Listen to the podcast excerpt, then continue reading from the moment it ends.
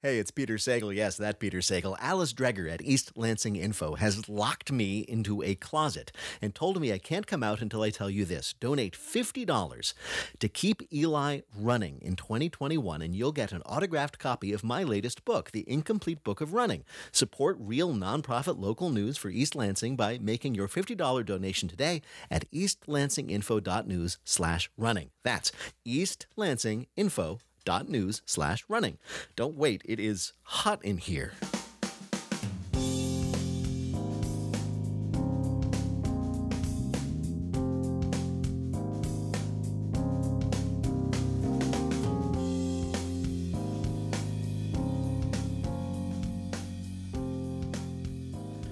Welcome to episode 8 of the East Lansing Insider. I'm Andrew Graham here today. It's Wednesday, December 9th, and we've got a really good show for you guys coming up. Uh, later on, I I sat down for an interview with East Lansing Deputy Police Chief Steve Gonzalez to talk about a couple different things. Emily sat down with our general manager Jodi Spicer to give us an update on fundraising. But before we get to any of that, I want to get us into the roundtable. And I'm joined with uh, a different pair of two people. It's not Alice and Emily. It is Emily and one of our Cub reporters, Adan Tomas Quan. Um, Adan, how are you doing? Welcome to the pod. Uh, I'm doing good. Um, how are you? Pretty good. It's just another another gray Wednesday morning. Emily, how are you? I'm doing okay because I have a new furnace and we solved why the carbon monoxide detector went off this weekend. yeah, I got a text from Emily. Was that Saturday or Sunday morning at like three in the morning it saying, was Sunday morning. Hey, we're at the Hampton Inn two miles from my house. Um, her furnace had gone, but you have a new furnace, so you're all warm and at home and lovely. Um, so we have Adan with us here today because he wrote a very good, very interesting story about how East Lansing Police Department and the East Lansing Fire Department are continuing to provide the emergency services that they do uh, amidst COVID because you know your your kitchen is on fire, your house gets broken into, you still need somebody to come and help you out regardless of the pandemic. So, Adan, I guess can you just take me through what you learned and sort of what you found interesting about the different things they've had to do working through COVID? Um, so basically, both departments are trying their best to stay as safe as they can with social distancing and mask wearing whenever possible. Like if they're in a um, patrol car or a fire truck, then like they obviously can't social distance if other people are in there. Um, they do try to work from home. Well, the police department specifically, they try to work from home because uh, they can do some of that work from home. Uh, the fire department, not so much. uh, their Easterbrook did tell me that uh, they're trying to set up like a way to do telehealth appointments for non-emergency things. Mm-hmm. Um, yeah. So both departments have had some cases, but uh, they're not associated with like working and interacting with the public as far as they know. Mm-hmm. Uh, yeah, and both departments do say like they don't think they can change how they operate because like even if cases get worse, like they're doing the best they can right now. Yeah. Right.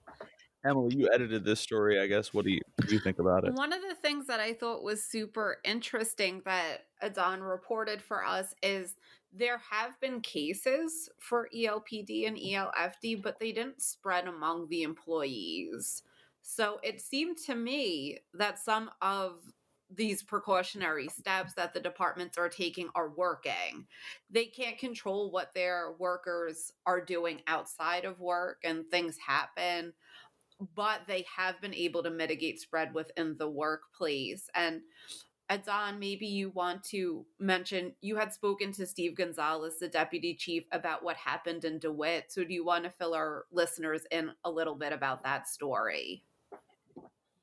Um, yeah. So, in up in DeWitt Township, um, one of their officers died due to COVID-related complications, and um, Gonzalez said that, like a lot of East Lansing's officers knew him on a personal level. So that hit really close to home, especially because, um, yeah, like the whole department had to quarantine. And Right. All of the DeWitt, or most of the DeWitt department had to quarantine. So, do ELPD and ELFD have plans in place if COVID spreads within the workplace? How will we have access to first responders within East Lansing if that happens? uh, they do. And um, the police department has like kind of a shift system. So, like, maybe one shift will be out with COVID, but another shift will be available to fill in. And uh, both departments have mutual aid agreements uh, with other local departments. So, people from those other departments can come in and they can help out with whatever is needed. Right. Those mutual aid agreements, we've mentioned that Eli before over the summer because they tend to be when there's usually a protest or a couch burning in East Lansing, the ELPD could call on other departments to come in for support. So they might call on MSUPD or Michigan State Police to come in for help. But they could also be used if East Lansing is short staffed on its day to day because of COVID uh, complications. Yeah, I think the the other the, the real bottom line I took away from that story reading it and I really enjoyed it was that fundamentally you still need to have a functioning fire department and you still need to have a functioning police department and that means they like you said Emily they have to figure out ways to keep it from spreading in the ranks and keeping people safe while still providing you know it's not like kitchen fires will stop happening. In fact there have probably been more kitchen fires because we're all at home cooking. Um, but that a lot of these things are easy to take for granted still and these are people who are having to figure out not only how to navigate covid for themselves and their family but also how to do it so they can continue to provide these emergency services which i think is very fascinating and very worth um, spending some time on. So if you can check out that story on eastlansinginfo.news i do highly recommend it. What did you i guess Adan i want to ask you one final question. What was something i guess something interesting you took away from that or something that you you maybe learned that you weren't expecting to to learn from that reporting process? Um, well, I mean, all of it was really interesting to me because I've never really interacted with the police or the fire department. Like, I've never talked to anyone from them. And so, yeah, I really enjoyed that and like just learning about like how they're affected by the pandemic. Like, it sounds pretty stressful. yeah, I actually I cannot begin to imagine. I think we're lucky to not have to figure that one out.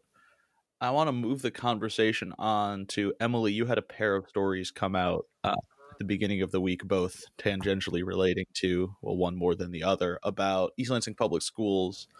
The first being a story about how parents are feeling about a return to in-person learning and the other being an update um, on another food drive that elps is doing for the holidays so i guess first things first how are parents feeling about a potential return to in-person learning in the new year they have mixed feelings um, so in the article there were two women who really gave the most comprehensive feedback when I reached out to them. One of them was Sarah Reckhow, and she had pushed for a return to school at the beginning of the school year. And she kind of feels that perhaps East Lansing Public Schools missed an opportunity because things were better in late August than they are now. And even the MSU outbreak there it did lead to community spread or at least that seems to be the case it's very hard to pinpoint at what point something goes from an outbreak and then widespread into the community. But things were better. And she feels like maybe the metrics in January won't support returning to school. But she felt there could have been a more serious investigation of mitigation of risk. And she felt that East Lansing Public Schools opted to go with high school sports which is known to spread COVID more than classroom interactions. And she felt that the district ultimately opted to go with something that was less safe. Um, and she talked about her first grader. Uh, Sarah Reckhow's family is Jewish, but they put him in St. Thomas Aquinas school because it was operating in person. He could not read independently, and she just felt if he stayed online, he might not learn how to read this school year. Then on the flip side, we had Jill Selka, who sent some insights as well. And she said, even if East Lansing Public Schools returns to in person, she's keeping her son at home. And to keep in mind, a return to school doesn't mean everyone has to go. You are allowed to remain online for the remainder of the school year. And she was very blunt that remote learning is difficult. She has a child in the Young Fives program so, on the one hand, he doesn't have an expectation of what school should look like. But on the other hand, he's a five year old spending a lot of screen time and it's difficult. And she's had to teach her child stress management about how you deal with things when they're not going the way you want to, and social anxiety of meeting people from behind a computer screen. But she said, based on, you know, health conditions of people within her family, they're going to keep her son home because she's afraid about the risk of transmission and she really doesn't feel completely safe sending her son to school until there's risk uh, until there's a vaccine. So my takeaway was kind of what Superintendent Dori Leyko had said is everyone is concerned about the well-being of children whether it's that there needs to be some sort of social interaction, maybe there's concerns about physical health of the children, but the concern of the children is paramount, but there's just different ways of looking at what is the most pressing issue, and that most pressing issue might vary from family to family. Well, and it, it seems to me, and not having covered this as close as you, that there weirdly enough, the thing that would prevent perhaps a return in January would be maybe less about. I, I, again, I don't think the concern for the children is something that is constant through all of this. But what might actually hold things up is concerns among staff and teachers, because I would imagine from all we know about COVID that they are probably the the single most at risk group for a return to in person learning, and I could very much see, depending on how things go with COVID in Michigan and nationally in the next four weeks that it it could be you know we would be comfortable having all of these kids eighth grade and under in a building but no teachers would be safe in there or would feel safe um yeah so i think it's important to remember that the concerns go beyond like the concerns for the children is first but there's also concerns for for teachers and staff too that have to be considered in this. It's there's a lot that goes into it. Yeah i would say there's two things to keep in mind. The district has consulted employees whether it's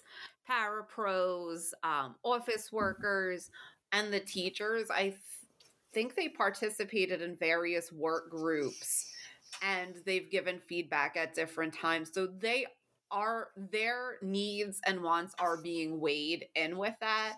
And I would also want our readers to understand school isn't set to go back in January. It's if public health measures allow.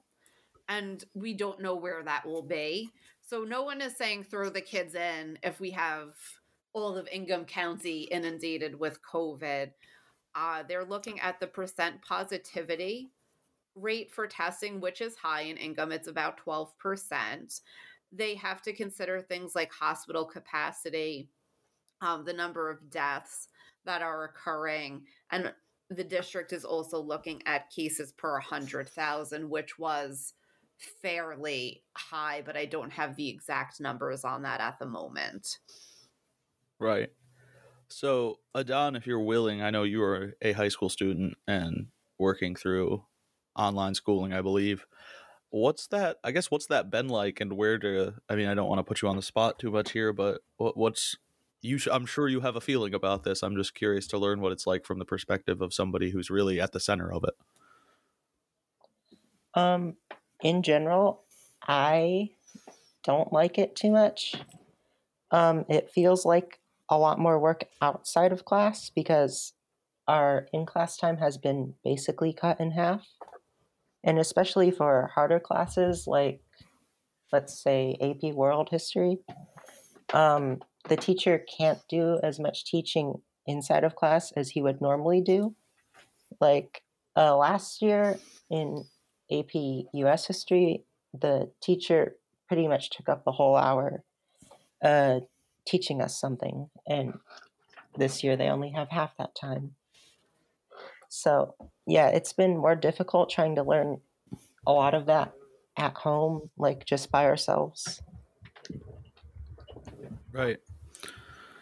And Emily, the other story that you worked on is the the food drive. They're doing another ELPS is doing a another food drive. They did one for the week of Thanksgiving. I believe it was that week or the week they were trying to do two weeks. Um, but a similar effort for the holiday season for Hanukkah's Hanukkah starts on Thursday this week and Christmas coming up.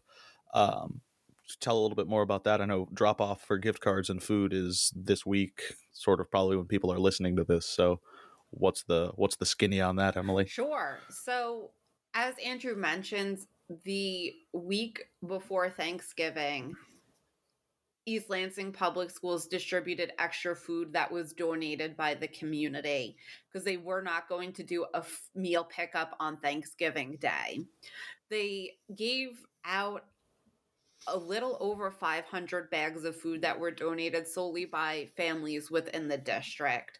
So now they've expanded that and opened it to the community, and now there's other options. So you could still make a bag of food. When you sign up, you've signed up to make five bags of food, and on our website, eastlansinginfo.news, we have information from Dori Leyko about what can be included in those bags. They would prefer non perishable items. Uh, we don't know what fridge and freezer space is going to look like for those receiving the bags.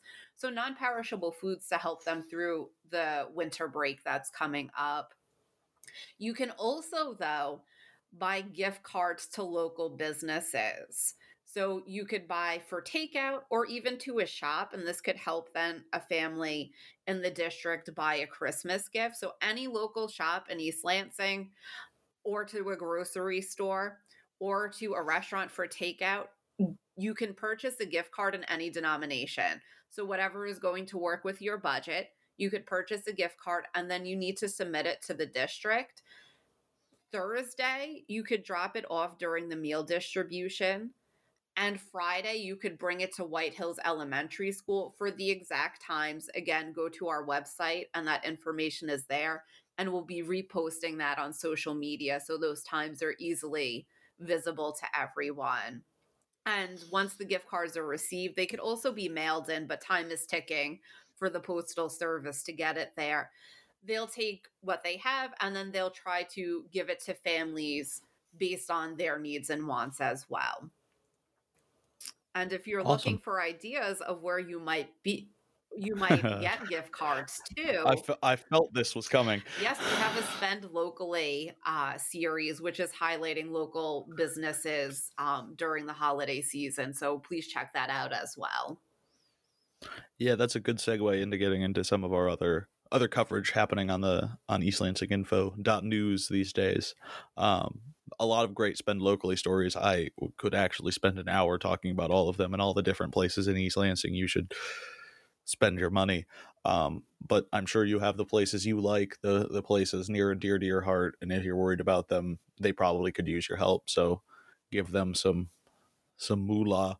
Um, but otherwise, on stories, we have a, a story from Heather Brothers about the latest meeting of the independent or the study committee on an independent police oversight commission.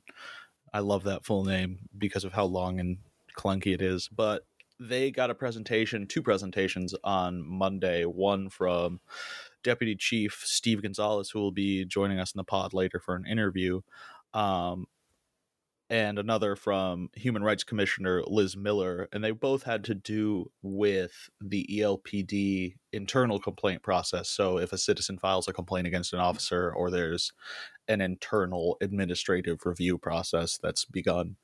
Um, so, Gonzalez's presentation basically walked through a period of six years from 2014 to 2019 with the hit like the number of complaints broken down by citizen filed or administrative um, and uh, most of them were exonerated. Um, City Manager George Lahanis pretty much offered the explanation that maybe like the high rate of exonerations is not to do with a process that is exonerating people who shouldn't be, but that these people should have been exonerated. Basically, um, that I mean, there's obviously no real way to fact check that in the moment, but that was the first presentation, which was just a sort of overview of that. And the second one was from Liz Miller, a human rights commissioner who outlined a quote uphill struggle for transparency. The the HRC has had a lot of trouble getting body cam footage and some case reports out of ELPD as it reta- pertains to use of force. Um, and this isn't something that's I think unique to ELPD. Uh, uh, law enforcement agencies just tend to be cagey about this sort of thing. Um, but that's a great story to read if you want to keep up on what that that body is doing. They've got their their six month clock to get a recommendation or get an extension. Um, and then another story on a on a sadder note is um, an obituary that Alice wrote for Elaine Natoli. Um, really a lovely obituary. I did not know Elaine at all, but I read it and it was very very. It was just lovely. It was very touching. Um, I know Alice and her were close, um, and it meant meant a lot to her. So if you knew Elaine, if you don't even, I I really do recommend giving that a read. It was it was very lovely. Yeah, it was Um, a moving obituary, and I didn't know Elaine either, but I could relate to being the noticeable New Yorker out of place in different places. That does not surprise me. Anything I missed, Emily, Adan? Alice wrote up about the emergency drill we did with Steve Right. Gonzalez, but I assume you'll probably talk with Steve about Yes. that. Yeah, we we met with Steve about a week ago. Emily, Alice, Nathan, Andrus, and I to basically go over different disaster scenarios and how we'd cover them and get in contact with um, ELPD. And that's what Steve's joining me for later. Uh, we're just going to talk about how uh, basically how people in East Lansing can be prepared for disaster and what they need to know and just stuff like that. Because we found it very useful, and I think there could be a lot of very useful stuff for you too. Right. Um, we covered a lot of the big scale emergencies because we're probably not going to cover a one off of one person's carbon monoxide detector going off. But with that being said, a lot of the things that we learned about being prepared are good for those individual things as well. And we will have some of those safety articles coming forward as well. Because the point I want to make is you don't think it will happen to you, and then it does. And then what do you do? And I'll just say, I left my house uh, when my carbon monoxide detector off. I threw a pair of slippers and a book in a bag and left. And maybe it would have been nice to have brought like a toothbrush or something. So plan ahead because one day it might just happen to you. Yeah, you're not gonna be able to think straight when it's 2 a.m. and the alarms are blaring. Right. So don't don't think you will. Basically, is our our Eli hot tip of the day. Um, so next thing we're gonna be getting into that interview with me and Steve Gonzalez. I'm here with East Lansing Deputy Police Chief Steve Gonzalez to talk about disaster preparedness broadly. Uh, but first, I want to explain. Last week on Tuesday, December 1st, Alice, uh, Emily, and I, and Nathan sat down with Steve over Zoom and did a couple emergency scenarios, tabletop drills, whatever you want to call them, of just going through how we would respond to covering different disasters, how we would work with ELPD, ELFD emergency agencies, and how they would be responding. Um, so Steve agreed to join us today to just talk a little bit about that and what people in East Lansing can do and should know to be prepared for different sorts of things that could happen. So Steve, first off, thank you very much for joining me today. Well, it's my pleasure. Um, so first things first, the drill. We had a couple different scenarios, um, and I'm not going to get into them just because they're hypotheticals and they don't serve this conversation. But it seemed like the big takeaway from your side to the the public, or the thing that I would sort of try and headline is, as far as law enforcement instructions and official word is coming out, follow those directions. Like trust that verified information um, and try not to cause too much trouble. I think like the not going to the scene of things um, and stuff like that hit home for me. Is that sort of from your perspective like the first thing in a disaster is people need to figure out what's going on and then sort of follow those official instructions? Yes, um, and just for people's information, I think it's good to know that on the backside of this, there is a lot of coordination going on to ensure that we're putting out accurate messaging. In any disaster or emer- emergency situation, messaging is going to be key. And so it, it's super important for us to uh, make sure that we're, we're putting out accurate information, timely information, and um, you know that information can be trusted because it's already been vetted. So um, if if you're receiving a message, uh, the, the, likelihood that it is accurate and um, uh, trustworthy is is you know it's upmost in our minds. So um, it, it's it's always important for people to understand that there's a lot of information, a lot of coordination going on in the background before a message is transmitted. Right. And that's I, I think that's also part of our onus for doing the drill of we in a scenario like that at Eli, our big thing is we might not we might not maybe be the very first people to transmit something, but we're going to be right about it, and you're going to have reliable information. I think that's that's very important in a disaster scenario. The other interesting thing that we got to, and this was sort of I think fascinating for me, is in certain large scenarios like uh, we had one very specific one similar to a series of gas explosions that happened in Massachusetts of so there are certain scenarios where if there were say enough storm damage or widespread fires or some some very odd thing I guess uh, something people might not realize is there's a chance that ELPD and ELFD alone do not have the resources to entirely respond to something and that there will be a lot of other agencies likely on hand in a very large scale disaster. That's correct. And, um, you know, in a situation like that where mutual aid is called for, whether it's at a, you know, a small scale where maybe there's a, a single structure fire that the fire department requests uh, a resource from Lansing Fire Department or Meridian Township Fire Department to a very large scale destruct- destructive event um, like the one that, that you ran in your drill last week, uh, there is going to be assistance coming from other agencies, police or fire.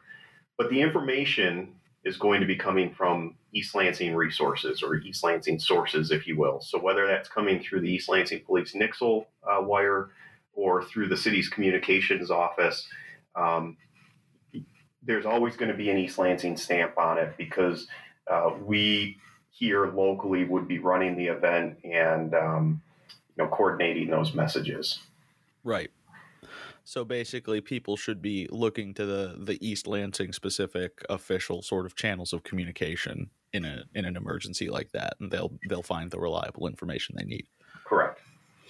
And then for for people specifically, and I think this was an, another interesting point of our conversation last Tuesday. Is there's a lot that people can do ahead of time to be prepared, and it's not necessarily you know having the the emergency bag with clothes and toothbrush, but just um, knowing where your gas shutoff is on your house, knowing um, if you live like in a floodplain. Like there's a lot of really sort of random, not necessarily random, but things that people might not it might not occur to the average person to do that can really help you be prepared. I guess for you, you're a little more versed in this than I am. What are some things that people should maybe take some time to figure out with their own houses or in their own their own lives of how to respond to different things? Well, I think the first thing is that people have to understand that um, this type of information and these types of preparedness steps are definitely relevant to us here in East Lansing. Um, all too often, and this isn't, you know, I think this is just human nature. We we tend to think, well, it's not going to happen to me. That's something that happens in another part of the country, in another part of the city. It won't affect me. Um, and, you know, I think if we take a look at history, both uh, at a state level and a local level, we do see uh, natural disasters, man made disasters that have occurred here locally throughout history. And um, it just gives us a primer for what we can expect. So you have to do a self assessment of what your actual hazards are, um, where you live, what your your vulnerabilities may be and prepare for that you know those types of events and take an all hazards approach um, you know here in michigan some of the top things you know just to rattle off the top of my head some of the top things we need to prepare for are weather related events um, right. you know utility related events. We saw the big ice storm in 2013 where uh, people were without power for you know over seven to eight days.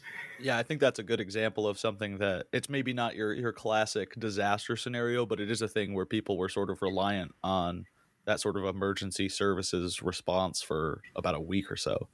Correct, and you know at, at some point in time, um, emergency response and emergency services are going to be stretched to their limits. Um, we're very fortunate here in in the Tri County area where everybody works very well together. We have a lot of mutual aid resources together. But if the, the event is um, large scale enough and the scope is wide enough, uh, we have to be, you know, cognizant that, you know, just like that ice storm, it touched, you know, all of lower Michigan. And so resources will be stretched pretty quickly. And uh, that's where personal responsibility, personal disaster planning definitely comes into play.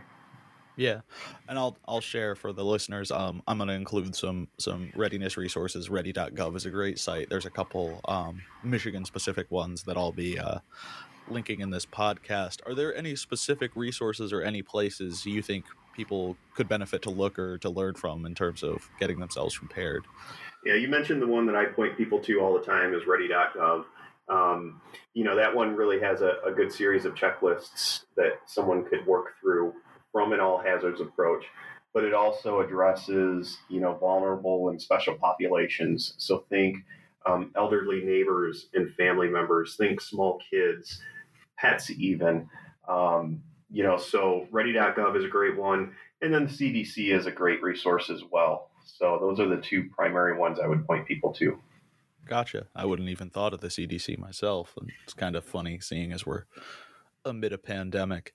Um, I did actually want to ask you if you've got a little time. Um, we didn't. we had Adan on earlier in the pod that'll be going out to talk about the ELFD ELPD response in COVID, and I was just curious. Um, obviously, you guys really can't like emergency services are emergency services. People are still going to have emergencies, um, but you have to find a way to keep people safe during COVID. I guess just briefly, how how has that process been going? It seems like you guys have sort of found. Uh, a good set of protocols that seem to be working for you guys, but just what's that that day to day sort of effort and on top of effort like?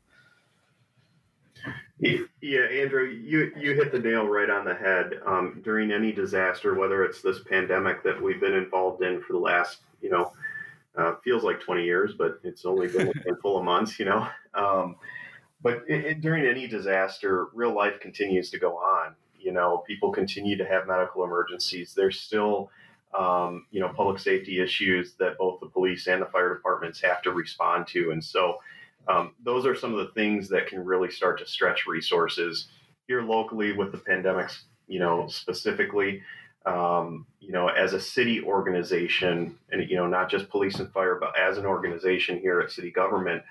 Um, it, we, we jumped on this very quickly. Um, in the early days of the pandemic, there were daily um, uh, leadership calls, if you will. There were constant uh, reactions and trying to be proactive as much as possible to the changing, you know, situation to try and keep staff and and people safe. Um, you know, of course, frontline workers, whether it's uh, you know in the healthcare field or police, fire, uh, public works, even. Um, you know, there's there's only so much that you can do. I, I say quite often, and I've said quite often the last couple months that we're in the people business, and so we can't necessarily just kind of do everything from our offices and not interact with the public um, and put you know keep ourselves as safe as possible. And so. Um, you know, following CDC guidelines, following uh, Ingham County Public Health guidelines, and working very closely with uh, the, the health officer here in Ingham County has been uh, very fruitful for us. And fortunately, we've we've kept our staffs uh, largely safe. Of course, um, there have been cases of COVID throughout uh, the city, but um, you know we have not seen some of the significant in- impacts that um, other you know public safety uh, entities have seen throughout the, the country. Right. Awesome. Well, I'm glad you guys are managing to make that work. Um, and thank you very much, Dee, for coming on and talking a little bit about uh, just disaster preparedness, what people can do. Um, I think the big takeaway is, again, just be looking for that official information coming from official sources. You don't want to be operating on rumors. Um, but once again, Steve, thank you very much for joining me, and this was very helpful. Absolutely. It's my pleasure. And now we're going to hear an update from Emily and Jodi, our general manager, on ELi's 2021 sustainability campaign and how we're doing with fundraising. Hey guys, it's Emily Joan Elliott here with our general manager, Jodi Spicer, who's going to provide us with an update on funding. So thank you for being here with us today, Jodi. Thanks, Emily. I appreciate having the opportunity to stop in and give you guys an update. Yeah, so where do we stand now with our fundraising, our sustainability campaign? You know, we're doing really good. It's a really fun time of year for me because every day I get to check the mailbox uh, and go to our online platforms and see all the donations coming in. So we currently have um, just about $48,000 in our campaign and we're aiming for 200,000. So we have a great start, but of course we've got um, some ways to go. So there's still uh, matching dollars available. So any donation that uh, a person gives is automatically matched. So um, it's a great time to uh, give during this sustainability campaign because of those matching funds. Great. And I know we have a goal of getting 100 new donors. Can you tell us how we're doing with that? It is super exciting. We actually are um, really doing well in that front. We have 64 new donors as of yesterday. So that is one of the things we keep track of. Um, and so we are aiming for 100. So the great news about that is that, um, you know, these are 64 new folks who are financially contributing to ELi, which is super awesome. So if uh, any of your listeners are have not previously contributed, maybe they can help us get up to 100. Right. And last but not least, some of our listeners may not know about our Bucket Brigade. So, do you want to tell them a bit about that? Absolutely. So, we are doing something really fun this year. Um, eh, we have started what we call our Bucket Brigade. And what that means is that um, there are several buckets, like literal buckets, that are collecting dollars for um, ELi. So we have buckets on investigative reporting and on uh, Parks and Rec. Uh, and then you and Andrew and Alice, of course, are part of uh, a publisher, managing editor, and city desk editor uh, contest. So the three of you have a bucket. Uh, and then, of course, I have a bucket. So if anyone would like to contribute to the Jodi Spicer fan club, I have a bucket. And all you have to do is um, when you donate, just list either in the notes or the memo of your check um, what bucket you'd like uh, your donation to go to, or you can email uh, Alice at eastlansinginfo.news. And to find out more about it, all you have to do is go to eastlansinginfo.news slash buckets. Yes, my bucket overfloweth. It at does. You are, Emily is winning the bucket challenge. yeah. I have a lot of good friends and family out there. Yes, you but... do. And so, you know, others can do the same. Um, I'd love for my bucket to overflow. I'm sure Andrew would be the same.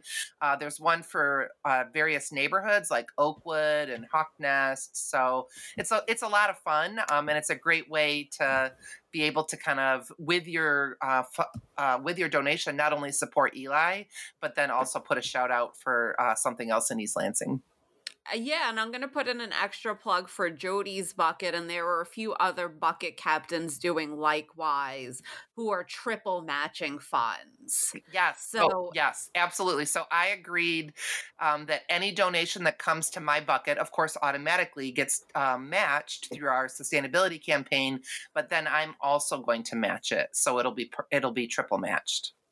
Right. So thank you, Jodi, for coming and giving us this update. And listeners, if you have any questions, go to our donor page, or you could also send us an email if you have further questions that aren't answered there. Thank you, Jodi. Great. Thanks, Emily.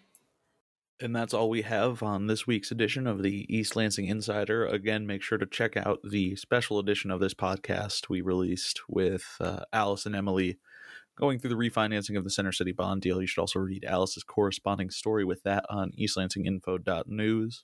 Um, once again, thank you very much for listening. Please leave us a rating and a, a kind review, or I suppose you are free to leave a not so kind one. But we hope you like this podcast, and uh, thanks once again for listening.